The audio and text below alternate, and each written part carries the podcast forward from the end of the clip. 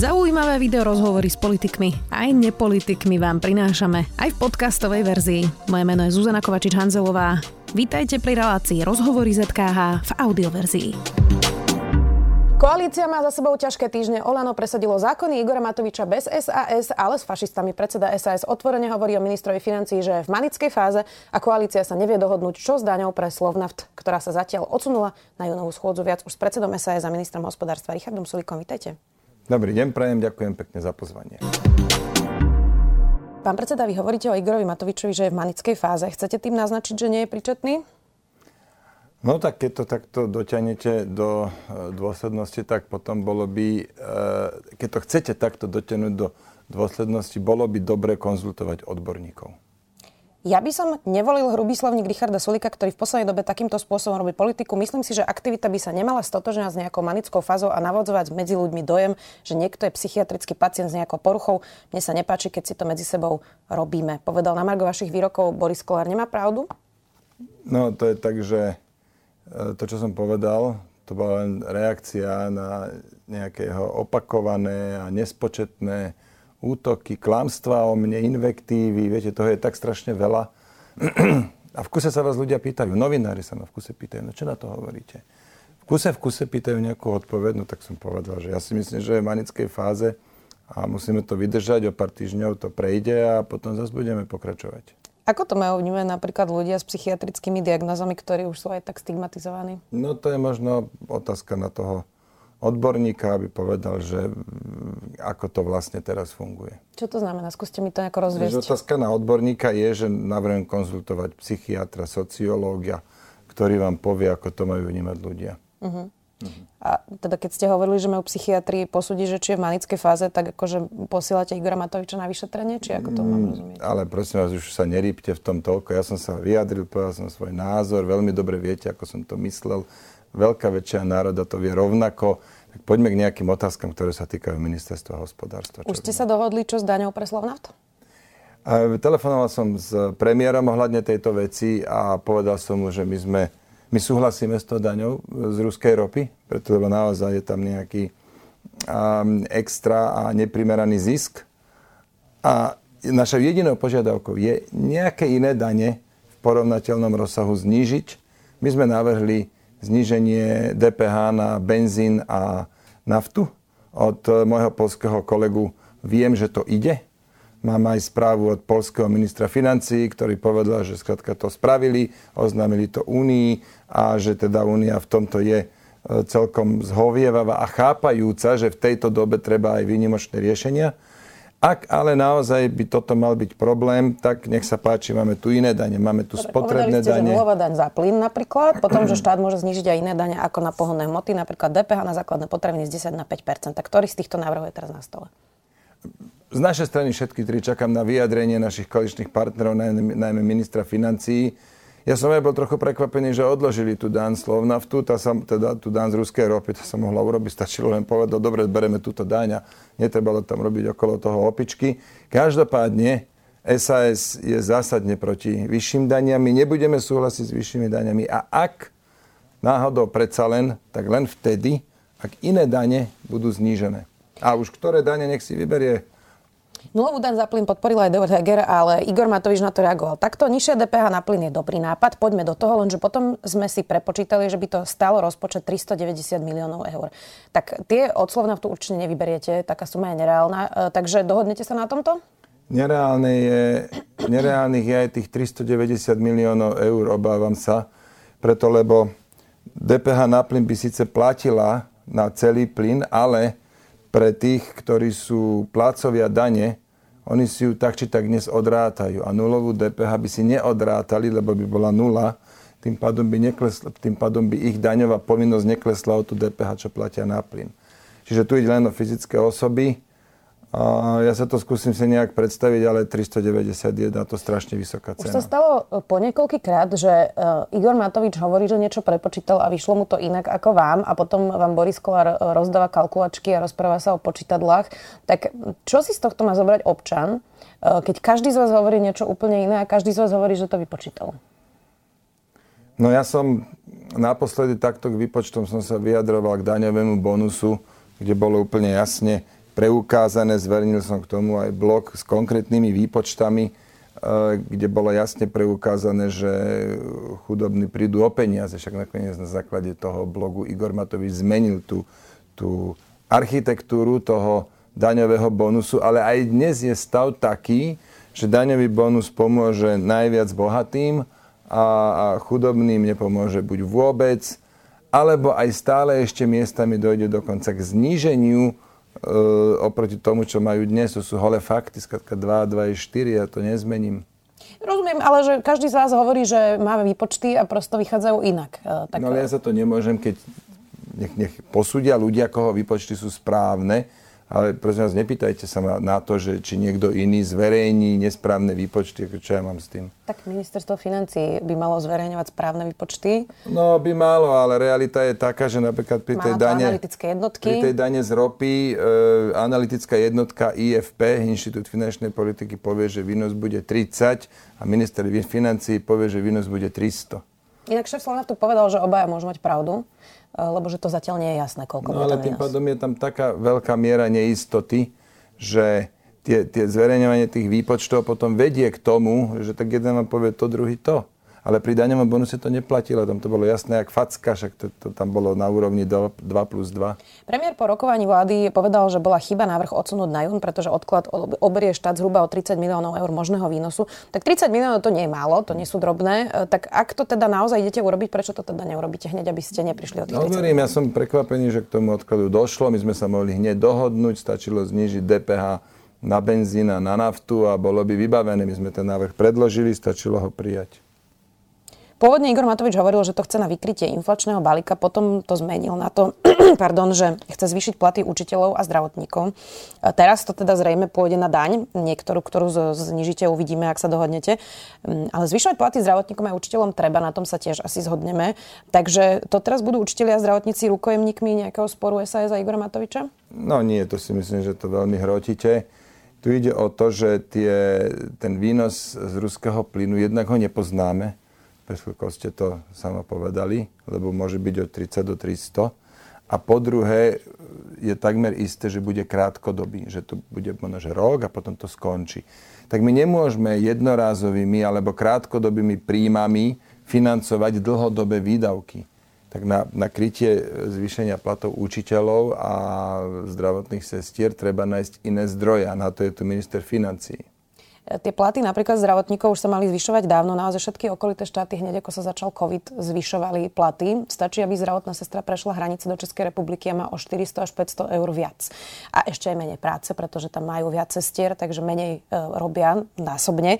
Tak um, prečo za dva roky uh, ste neboli vo vláde schopní vyriešiť uh, zvyšovanie platov zdravotníkov? Máme tu ministra zdravotníctva a máme tu ministra financí, obidve sú stranickí kolegovia, tak prosím vás túto otázku kladte im. Vy ste povedali, že odmietate tráviť na koaličných radách 4 až 5 hodín, lebo je to zabitý čas, respektíve čas stravený extrémne neefektívne. Áno. Počas vlády Ivety Radičovej boli tiež koaličné rady dlho, niekedy až do noci, častá papiernička napríklad, e, kde novinári vlastne stepovali na tej prijazdovej ceste, tak nezleniveli ste trochu, pán predseda? No tak vtedy bolo zrejme viac čo riešiť, teraz je to naozaj extrémne neefektívne strávený čas a po druhé, veď ja nemusím byť na všetkom osobne prítomný. SAS, strana SAS nie je stranou jedného človeka, aby ja som riešil každú vec. Takže na koaličných radách vždy poctivo až dokonca je šéfka poslaneckého klubu, naša, Anka Zemanová, a sedí tam podpredseda strany Braňo Grilling alebo Mária Kolíková. No a potom tam prichádzajú ľudia, keď sa ich týka nejaká téma. Peter Cmorej, keď ide o dôchodky, Marian Vyskupič, keď ide o štátny rozpočet.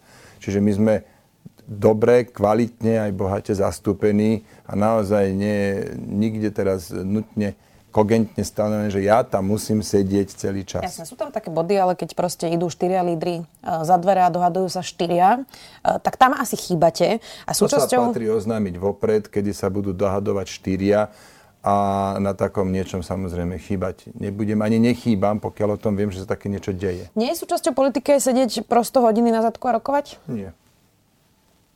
Prečo nie? Lebo je to, extrém, sa... je, to, je to zabitý čas. Inak sa nedá dohadovať ani na zákonoch. Ale dá sa dohadovať. Kde je vôľa, tam je cesta, povedal by vám teraz klasik. naozaj, ak teda je aspoň trochu vola, my sa dohodneme vždy rýchlo, ale tam robiť nejaké opičky a dokola, dokola, miesiť to isté, jednoducho ja to robiť nebudem. A toto moderuje takto neefektívne Igor Matovič? Nie, koaličné rady moderuje premiér. Takže je to jeho chyba potom, že sú neefektívne? No, ja za to nemôžem, ja vám len konštatujem, aký je fakt a, a, a ďalej konštatujem, alebo oznamujem to, že ja tam nebudem sedieť vždy celý čas, lebo to, čo sa tam porieši za 5 hodín, by sa dalo poriešiť za 2 hodiny. Už keď sme spomenali premiéra Eduarda Hegera, ten protiinflačný balíček, alebo už akokoľvek to nazveme, Igora Matovič naozaj prešiel, uh, ako to nazvať, um, Pomocou fašistov, no. Teraz som nemyslela to skôr ten proces. Aha, aha. Prosto takto sa rýchlo. zákony príjmať nemajú. Prešiel Máme rýchlo. na to procesy, ale e, inak Boris Kolár bol spokojný s tým spôsobom tuto v piatok v tomto štúdiu. Tak e, nemal byť Eduard Heger trošku ráznejší práve pri tom spôsobe? Nede ani tak o to, čo je predmetom, však dobre, to si presadili, ale skôr ten spôsob. Myslím si, že všetci, nielen Eduard Heger, ale v prvom rade Igor Matovič a v druhom rade všetci by mali viacej ctiť legislatívny proces. Na júnovej schôdzi bude aj dôchodková reforma. Milan Krajnek trvá na rodičovskom bonuse. Nie je trestuhodné, že táto vláda už dva roky nespravila s dôchodkami nič, hoci nás to stojí miliardy v budúcnosti? No a, a hlavne tie dôchodky, to sa ťahne problém ešte z predvolieb, kedy bolo odhlasované e, to zrušenie e, dynamického veku odchodu do dôchodku No, bohužiaľ, to je tak, že ten, ten populizmus jednoducho je, ani naša vláda nie je imúnna voči populizmu, no tak potom je to takýto výsledok. V júni to už prejde aj s tým rodičovským bonusom? To vám, teraz, to vám teraz neviem povedať. Nie, myslím si, že úplná dohoda ešte nie je. Určite ma do toho rozprávať za nás, za SAS, e, čo Peter Smorej, ktorý je team leader pre sociálnu oblasť a aj dôchodky, veľmi dobre sa v tej problematike vyzná Čiže či to prejde, vám teraz povedať neviem. Inak sedel tu minulý týždeň aj Jozef Mihal a rozprávali sme sa aj o dôchodkoch a, a hovoril, že tiež nerozumie, že prečo ste vlastne sa nedohodli na tom, na čom je úplná zhoda a to je práve to, e, to, to, ten, to, to investovanie vlastne fondov, ktoré sú v druhom pilieri, e, ktoré si ľudia nevedia a majú ich teda konzervatívne e, zainvestované a potom prichádzame o tie miliardy a že potom ste sa mohli dohadovať na rodičovskom bonuse. Ja si myslím, bonuse. že to je tak, že Milan Krajniak to spája. Áno, spája lebo má obavu, že keď sa dohodneme na tom prvom, na čom je zhoda, tak potom na tom druhom sa už e, zhoda nenajde nikdy. No, len je to také drahé spájanie Ale to sa musíte jeho spýtať, prečo to spája. Od decembra 2020 sa presúva hm, teraz na júnovú schôdzu najbližšie aj zákon ministra financí a rozpočtovej zodpovednosti. Vy teda stále trváte na daňovej brzde, hoci inak e, množstvo odborníkov hovorí, že je to nezmysel, takže neustúpite na tomto? Určite nie a ja by som teda rád počul, čo to je nezmysel a prečo to je nezmysel, lebo ja som sa teda s dvomi, tromi odborníkmi bavil a, skôr teda tie ich argumenty boli nezmyselné. A hlavne, keď teraz vidím v poslednej dobe ten apetít e, Igora Matoviča zvyšovať dane a zavádzať nové dane a, a tu jeho veľkú kreativitu pri tom vymýšľaní nových daní, ako to si môže s Petrom Kažimierom ruku podať, podať tak definitívne hovorím, bez daňovej brzdy dlhová brzda, uvoľnenie dlhovej brzdy nebude, lebo na konci to skončí len vyššími daňmi pre ľudí. A tie už máme dnes hodne vysoké. 35 centov z každého eura si zoberie štát, tak ja si myslím, že stačilo. Keď ste spomenuli toho Petra Kažmíra, kto bol lepší minister financí? Matovič alebo Kažmír? No, jednoznačne Peter Kažimír. Jednoznačne Mato, Igor Matovič sa, akože on spôsobil rozvrat verejných financií, to, čo sa na nás valí budúci rok treba konsolidovať vo výške 1,5 miliardy eur. K tomu dojdu ďalšie dlhy spôsobené a, a štruktúrálne dlhy. To znamená, že tie výdavky budú opakujúce sa. Mandatórne výdavky, to, čo teraz tie, tie poúkazy a ten daňový bonus a pre všetkých. A výsledok bude, že budúci rok budú verejné financie v extrémne napätej situácii. A nemuseli byť. Toto nestalo za veto? No, my, ja som sa k tomu už viackrát vyjadril, vetujeme veci, ktoré sa týkajú našej červenej čiary, to sú vyššie dane. Pri týchto výdavkoch... Rozvrad verejných financií nestalo za veto? Pri tých výdavkoch sme si povedali, že budeme rešpektovať e, našich koaličných partnerov. Viete, však našla sa aj veľká, veľká väčšina, 82 z 130, z 130 niečo prítomných je veľká parlamentná väčšina. tak sme si povedali, OK, no tak nechceme teraz vetovať všetko rád do radu, budeme vetovať to, na čom nám najviac záleží, a to sú tie vyššie dane, aby ľudia neplatili vyššie dane. Ešte k tej daňovej brzde, napríklad pán Meravý, ktorý je ekonóm zo strany za ľudí, hovorí, že navrhujete, aby celkové príjmy verejnej správy boli znížené o jednorazové a mimoriadne príjmy e, nepresiahli 33% hrubého domáceho produktu. Teraz ho zacitujem. Verejné príjmy na úrovni 33% HDP, aké požaduje Richard Sulik, sme však na Slovensku nikdy nemali. Ak by sme zaviedli daňovú brzdu s takýmito parametrami a chceli mať zároveň vyrovnané hospodárenie štátu, museli by sme štát zmenšiť takmer o 9% HDP v dnešných cenách približne o 8 miliard eur. To je viac, než dáva tento štát každoročne na starobné dôchodky. Tak toto nám napríklad hovorí jeden ekonom. Ja neviem, kde tie čísla nabral, ale to, čo my sme na technickej úrovni vlastne už dohodli a uzavreli, bolo 37%. 37. Nie, 37. Nie 33. Tri, nie, ja si na také čísla ani vôbec nespomínam. Možno, možno zle to prečítal, možno sa pomýlil, alebo je to len preklep. Neviem vám povedať, ale každopádne 37, dnes je 35% daňové zaťaženie. Dali sme tam ešte rezervu, keby bol nejaký výkyv a tak ďalej a 37% už je dosť. Na tomto ste dohodnutí? No, na technickej úrovni je to akože vyštrngané, ale tak chyba tam OK taký ten zásadný súhlas e, predsedu e, hnutia Olano Igora Matoviča. Čiže to nemáte vyrokované? Nie. Ako na tej daňovej bezde dohoda nie je. Bude sa to zasa rozsúvať? Preto to celé aj stojí. Veď my hovoríme, áno, budeme súhlasiť s, da- s uvoľnením dlhovej brzdy, tam sme si už aj tie technické otázky všetky vyjasnili, ak bude zavedená daňová brzda. A, a, a aj, aj tam sme si technické otázky vyjasnili a teraz to čaká na zásadný súhlas politických lídrov, najmä lídra Olano. Do toho ju na to myslíte stihnete, alebo sa to bude presúvať na Myslím september? si, že nie. Čiže v septembri. Uvidí. Takto teraz na junovej schodzi to určite nestihneme a možno to bude v septembri, uvidíme. Poďme aj na plyn. Vy ste ohlasili, že ste znížili závislosť Slovenska na ruskom plyne a do 2023 máme pokrytú nasledovnú zimnú sezónu na 65% mimo Ruska. Časť je z Norska, časť skvapelnený plyn na lodiach. Je to len pre klientov SPP, tak odporúčate teraz ľuďom prejsť k SPP? Nie, neodporúčam, len, len oznamujem, že toto sa týka SPP, preto lebo ja za tých ostatných neviem prakticky nič povedať. Ja neviem, od koho majú kde nakúpený plyn. Toto je uh, voľný trh, relatívne voľný trh. Každý si môže kúpiť, každý obchodník na Slovensku si môže kúpiť plyn kde chce a preto o tom vieme povedať veľmi málo, ak, tak len množstva e, v rámci stres testu. My sme robili niekoľko stres testov cez zimu, aby sme vedeli, či ten e, minulú zimu, či teda to vyjde. A tam sme to potom aj nejak e, dokázali riadiť tak, aby to aj vyšlo ale ja, ja viac o tých neviem, to sú súkromné firmy, Dobre, tie dáva, zmluvy sú väčšinou tak, Mne to tak laicky dáva zmysel, že keby som bola klient, prepačte, Ďakujem. že keby som bola klient, teda klientka a viem, že teda SPP to má zazmluvnené a možno Rusi vypnú na zimu plyn, tak by som asi prešla k SPP, nie? No tak e, každý má tú možnosť, ale toto určite nie je nahováranie ľudí, aby prešli všetci do SPP. SPP muselo koncom minulého roku stroviť 120 tisíc klientov po skrachovanej e, Slovakia Energy.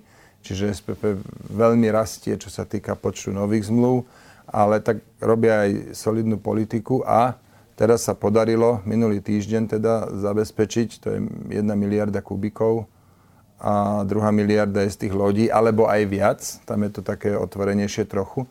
No a, a plus ešte sú nejaké ďalšie preddohodnuté dodávky pre prípad, že by niektorí e, hráči odišli z trhu alebo skrachovali, tak SPP je ten tzv. dodávateľ poslednej inštancie. No a musí samozrejme prevziať všetkých klientov, aby sa nestalo, že čo len jedna domácnosť zostane na zimu bez plynu. Toto SPP robí.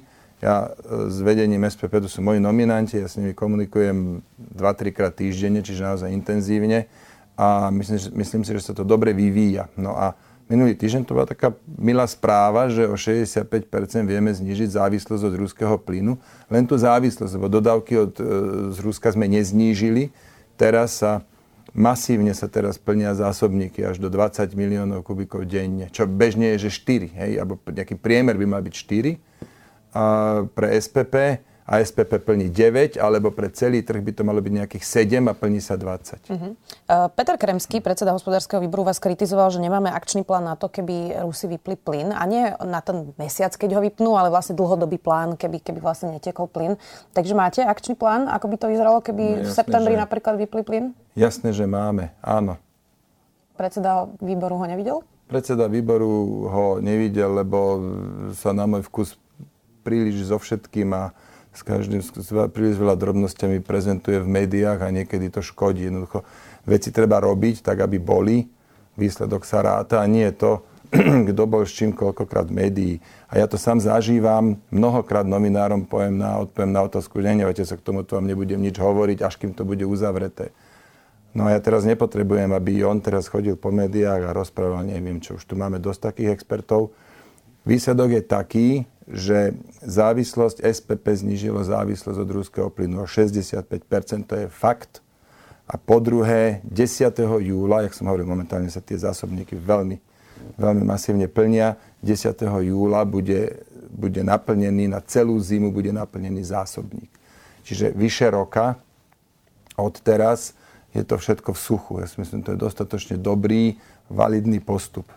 Aký je ten plán, aby sme neboli uh, tak veľmi závislí? A nielen teda na plyne, ale aj na rope. Veľa sa teraz hovorí o ruskom embargu teda na, na ropu. Uh, tam chceme teda výnimku na 3 roky, ak to stále teda platí. Čiže aký je plán, v ako rýchlo by sme vedeli nebyť teda závislí úplne na ruskom plyne a ruskej rope? Stále platia 3 roky? K rope budem informovať v krátkej dobe. Tam, tam ešte bežia rokovania. A k plynu je to tak, že keď e, dostávame to prepojenie, teda už keď bude spustené prepojenie na východe Slovenska s Polskom a Polsko si musí ešte, ako oni práve rozširujú tie kapacity vo svojich prístavoch, tak keď toto sa stane, tak už budeme vedieť povedať, že ak to bude nutné, tak vieme žiť bez ruského plynu, len to ešte to chvíľu potrvá. Čo to znamená chvíľu? Budeme viac, viac vedieť povedať, keď naozaj budú tie, napríklad tá kapacita v prístavoch rozšírená, keď budú, keď budú zmluvy uzavreté, to, ako, tam je také množstvo Dobre, roboty za tým. rok, 5 rokov, aspoň orientačne. No, myslím si, že, že o ten rok by sme už vedeli mať nahradenú veľkú časť dodávok. Len ešte raz vám hovorím, ja neviem, odkiaľ kupujú plyn tí ostatní. To sú, to sú súkromní obchodníci. Ja vám viem hovoriť za SPP. SPP dodáva 68% domácnostiam, 50% priemyslu. To dokopy, keď to ščíta, ščítate, je to 60% všetkého plynu na Slovensku. O tom viem hovoriť. Uh-huh. A plus, samozrejme, rátame s tým, že kedykoľvek môže ľubovoľný hráč z trhu odísť a preto ja komunikujem akorát, komunikujem akorát s druhým najväčším dodávateľom, to je ZSE. Tak s nimi samozrejme sa, sa koordinujeme a, a, a riešime, ale mnohokrát sú to veci, citlivej obchodnej povahy. Tak bohužiaľ, ja to nemôžem teraz všetko detailne porozprávať. Detaily som nechcela, mňa iba zaujíma, že... No ja mám pocit, je... že vy chcete najmä detaily. Aký a presne horizont... koľko týždňov a rok a neviem Aký je horizont, aby sme sa vedeli zariadiť? Uh, embargo na ropu... Robíme na tom pani moderátorka, robíme naozaj poctivo na tom a myslím si, že už výsledky aj sú. Hmm, inak toto hovoria všetci politici, ono to treba aj kontrolovať, že na čom presne robíte, to je asi sa zhodneme. Ale jasné, nech sa páči, máme tu najvyšší kontrolný úrad, máme tu úrad pre reguláciu Aj novinárov tu máme. Však ale kontrolujte, čo chcete, ale nemyslíte si, že ja vám teraz všetko tu detailne vyklopím, aby vy ste na druhý... E, rozčartila, lebo ja som ma... sa úplne normálne pýtala, Ďakujem, že aký je horizont toho, kedy budeme menej závislí na plyne, to je legitimná otázka. Ďakujem, že ste ma opäť nechali dohovoriť. Nemáte za čo, pán predseda, kedykoľvek. Tretíkrát už si vynútim to dohovorenie. Dobre, pri tom embargu na ropu, skúste vysvetliť uh, ľuďom, že prečo by komisia mala zafinancovať prerobenie uh, vlastne spôsobu, akým spracováva ropu Slovnaft, keď je to v podstate firma súkromná, časť tam má pološtátny MOL, tak prečo by Slováci mali chcieť výnimku pre súkromnú firmu, ktorá môže mať takto napríklad aj konkurenčnú výhodu, keď im to zaplatíme? No ale nikdy nie je povedané, že im to platiť budeme a k tomuto sa vyjadrím v dohľadnej dobe. Hovoril, pred chvíľkou som to povedal, že zoslovna v tom, teda čo sa týka ropy, vedieme ešte rokovania a keď to bude uzavreté, tak sa vám vyjadrím. Keby oni prešli na iný typ e, ropy, tak by sa im znížila spotreba, teda e, spracovanie o 30% Tak ja viem, že to nie je málo, 30% ale zase nie je to úplne likvidačné, takže prečo by sme mali no, vlastne... Závisí od toho, z akého pohľadu sa na to dívate z technologického pohľadu likvidačné je až od 40% vyššie. Oni musia minimálne 60 vyrábať, inak im to tam celé sa zastaví. Ale z ekonomického pohľadu, keď zrazu všetky vaše fixné náklady odpisy zamestnancov, všetko zrazu musíte rozrátať nie na 100%, ale už iba na 70% výrobkov, tak zrazu budú v mnoho produktoch o toľko drahšie, že, že im môžu poodskakovať zákazníci. Čo tiež nemusí byť likvidačné, ale budú v strate. A keď to tak dlhodobo ostane, tak potom jedného dňa to aj likvidačné bude. Preto je dobré e, pre všetkých, aj pre nás, aj pre vás dokonca, aby ten Slovnav bežal na 100%. Teraz, keď tam príde iná ropa, tak nie sú schopní spracovať 100% e, tej ropy, lebo je v tej ľahšej rope väčší podiel benzínu. Áno. A podľa toho sa musíte orientovať. Čiže zrazu tam nejde 100%, ale 75% množstva. Inak, aby ste mali predstavu do tých hlavných zariadení, hodinu čo hodinu, každú hodinu prúdi 800 tisíc litrov e, ropy. Je to akože veľká vec a, a preto aj, aj jemné nastavenie alebo aj jemné zmeny spravia veľké zmeny na výsledku. Igor Matovič vás obvinuje, že uh, lobujete za uh, oligarchov, maďarských oligarchov a že to nie sú slovenské záujmy, tak lobujete za maďarských oligarchov? Tomu sme sa už vyjadrili, že tam tie jeho reči, čo mal opäť raz množstvo urážok a invektív a už som sa k tomu teda dva, trikrát vyjadril, že toto považujem za, za obyčajné podlesvinstvo a nebudem na to ďalej reagovať. V parlamente je teraz inak aj nový návrh koaličného poslanca Derdia Dimešiho s Tomášom Tarabom, ktorý kandidoval za fašistov. Zákonom chcú zakázať, aby ombudsmanka mohla vyvesiť dúhovú vlajku. Tak najprv otázka, mm, to budú zákony už riešiť aj takéto veci, že či si niekto na úrade vyvesí dúhovú vlajku? Konečne sa títo pani ujali skutočných problémov, ktoré trápia Slovensko tak ja neviem, ako to skončí, ale evidentne sa pán Dimeši nedrží na koaličnú zmluvu, ktorú sám podpísal pred otázka inak tomu dvomi presne. rokmi. No, no, tak treba sa jeho pýtať, že prečo sa rozhodol porušiť koaličnú zmluvu. Ako funguje táto koalícia, keď už aj poslanci si vlastne začali robiť, čo chcú a predkladajú zákony s opozíciou? No, treba sa pozrieť, ktorí poslanci. Lebo poslanci SAS to nerobia.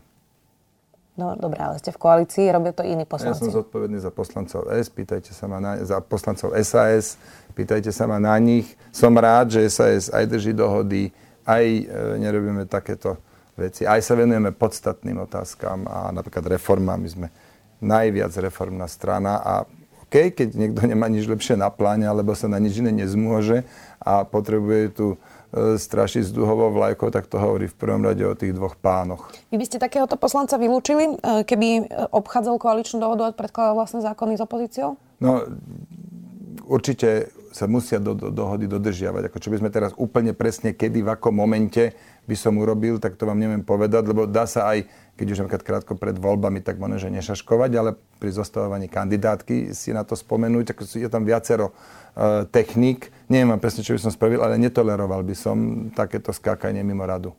Platí koaličná dohoda? Koalície? No, platí napríklad, závisí od toho v čom. Tak napríklad v našom, čo, keď išlo o naše právo veta, to, to, to nám bolo umožnené uplatniť, no tak tam jednoznačne platí. E, vy ste už otvorene hovorili, že budete ignorovať uh, veto. Matovič hovorí, že ignoruje veto. Tak ako Počkajte, sa... ja som hovoril, že budem ak by prešiel ten zákon, keď by vám, keby ste dali veto, vy ste vtedy hovorili, že budete ignorovať vlastne koaličnú dohodu, ale nevy, nevystúpite z vlády. Toto ste hovorili pri tej kríze, keď to tak nazvem ohľadom Aha, inflačného balíčka. Nie, nie, že ja budem ignorovať veto. Povedal som, že ak by naše veto bolo ignorované... Vy budete tiež ignorovať, rozumiem. Igor Matovič hovorí, nie. že ignoruje. Nie? nie? Zle som to interpretoval? Áno, ja som povedal, že ak naše veto, čo je jedno podstatné právo, keby zrazu nemalo platiť, tak potom ani pre nás už nebude platiť celá koaličná dohoda alebo koaličná zmluva, čo úplne logické. Áno. No. Igor Matovič teraz hovorí, že on bude ignorovať e, veto napríklad pri tých politických diskusiách, aj keď teda vyzerá, že na to naozaj nemá podporu žiadnej zo stran. Ako sa dá takto fungovať? Zle. Veľmi zle.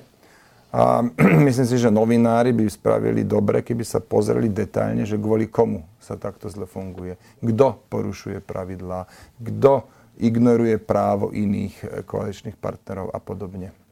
Lebo Kto? my to nie sme. No my to určite nie sme a uvidíme, ako sa to vyvinie. Však tak žijete tu, vnímate to, viete si spraviť určite svoj úsudok. Tak volič si urobí snať úsudok. Uh, inak vyzerá, že teda tie najnáročnejšie témy už máte za sebou v koalícii, teda myslím reformy, čiže uh, teraz už uh, budete len tak, ako keď to nazvem, že kúriť a svietiť? No tak Môžem povedať za seba, ja mám na ministerstve hospodárstva hodne veľa roboty práve týkajúce sa tej krízy. E, čo sa týka plynu, tam sa už blížime ku koncu. Ropy, rokovania prebiehajú, ešte jadrové palivo bude opäť témou. Ja sa tam teda, no a pripravujeme kilečko 3, ktoré čoskoro chceme oznámiť. Čiže ja sa rozhodne nudiť nebudem, alebo finišujeme s kilečkom 3, 3 takže ja sa rozhodne nudiť nebudem. Maria Koliková, Eh, tam má teda roboty ešte viac, lebo súdna reforma, ktorá bola schválená, teraz nesie následne obrovský kopec roboty, ale to sa už bude diať na ministerstve. Čiže Čiže žiadne, že kúriť a svietiť. Nie, myslela som to skôr tak, že pri nejakých zásadných e, zákonoch alebo reformách, aj keď Mariu Koliku čaká ešte trestný zákonník, to tam, je, tam sú aj drogy, na tých drogách ste sa vraj v koalícii nedohodli. No, však možno, že sa ešte dohodneme. Každopádne teraz nasleduje, dobre, v parlamente boli schválené zákony a tie teraz musíte pretaviť do praxe a to vôbec nie je také jednoduché a to budeme robiť na ministerstvách. Braňo Grilling deto. Prešiel mu vysokoškolský zákon a teraz má ako hodne čo robiť. Aby ho niesol do života, či vdychol mu život. Tak, tak ešte budem musieť aj tie kružky urobiť, aby im vdychol život. No, napríklad. Uvidíme, ako to dopadne. E, pán predseda, keď sa mm, volič na toto pozera, už môže byť z toho aj trochu unavený. Asi sa na tom zhodneme. Určite je. Um, tak čo by e, vyriešilo tieto problémy v koalícii z vášho pohľadu? Skúste mi povedať. Ja vám to neviem, neviem to takto povedať. To nikto tu nemá uh, kryštálovú gulu, aby vedel predpovedať budúcnosť. Ja vám môžem za seba povedať, čím sa snažím prispieť, aby to nebolo až tak otravné, je, že napríklad na, na tie osobné útoky, najmä zo strany Igora Matoviča, ale aj zo strany iných, e, tak, tak jednoducho na ne nereagujem. Tak nekomentujem to a, a nevraciam ten úder a, a nevymýšľam si ja zase nejaké útoky a tak ďalej tak keby to robili viacerí, tak by to určite bolo lepšie. Neposúva sa tá hranica už trošku priďaleko v zmysle nedodržiavania práve tých legislatívnych pravidiel. Naozaj to prešlo. Ja si takýto spôsob ani nepamätám okrem tých 13 dôchodkov smeru tesne pred voľbami. To je asi jediná vec a všetci ste to a kritizovali. A zrušenie tej hranice dynamického odchodu. Zastropovanie dôchodkov, áno. Uh, uh, tak to sa už posunulo, hlasuje sa s fašistami, teraz to Igor Matovič volá prorodinná koalícia, tak uh, nie je to už priďaleko tieto hranice, ktoré sa teraz búrajú? To je otázka, že ktorá hranica je tá, kde teda už naozaj stačilo. Každopádne môžem konštatovať, že, že e, protikorupčnú koalíciu z SAS e, Igor Matovič rozhodol vymeniť za populistickú koalíciu s fašistami. No tak voliči si spravia názor, si myslím, a, a zohľadnia to vo voľbách. Tak uvidíme. To je ešte predsa len pár mesiacov, na ktoré si budeme musieť počkať. Ďakujem veľmi pekne, že ste si našli čas. Predseda sa aj z ministra hospodárstva Richard Sulik. Ďakujem. ďakujem pekne za pozvanie. Pekný deň prajem. Počúvali ste podcastovú verziu relácie Rozhovory ZKH. Už tradične nás nájdete na streamovacích službách, vo vašich domácich asistentoch, na Sme.sk, v sekcii Sme video a samozrejme aj na našom YouTube kanáli Denníka Sme. Ďakujeme. Veda nám ukazuje, že okolo seba vidíme len 4% vesmíru. Veda nám hovorí, ako sa zo šikovných primátov za milióny rokov stali moderní ľudia. Veda nám prináša vakcíny a lieky, uľahčuje život, naznačuje, ako bojovať s klimatickou zmenou. Ja som Tomáš Prokopčák a vedu milujem. Preto vám každý týždeň v spolupráci s našimi kolegami prinášame podcast Zoom plný najnovších a najzaujímavejších vedeckých objavov. Zoom nájdete nájdete každú stredu na webe Denníka Sme alebo vo vašej podcastovej aplikácii.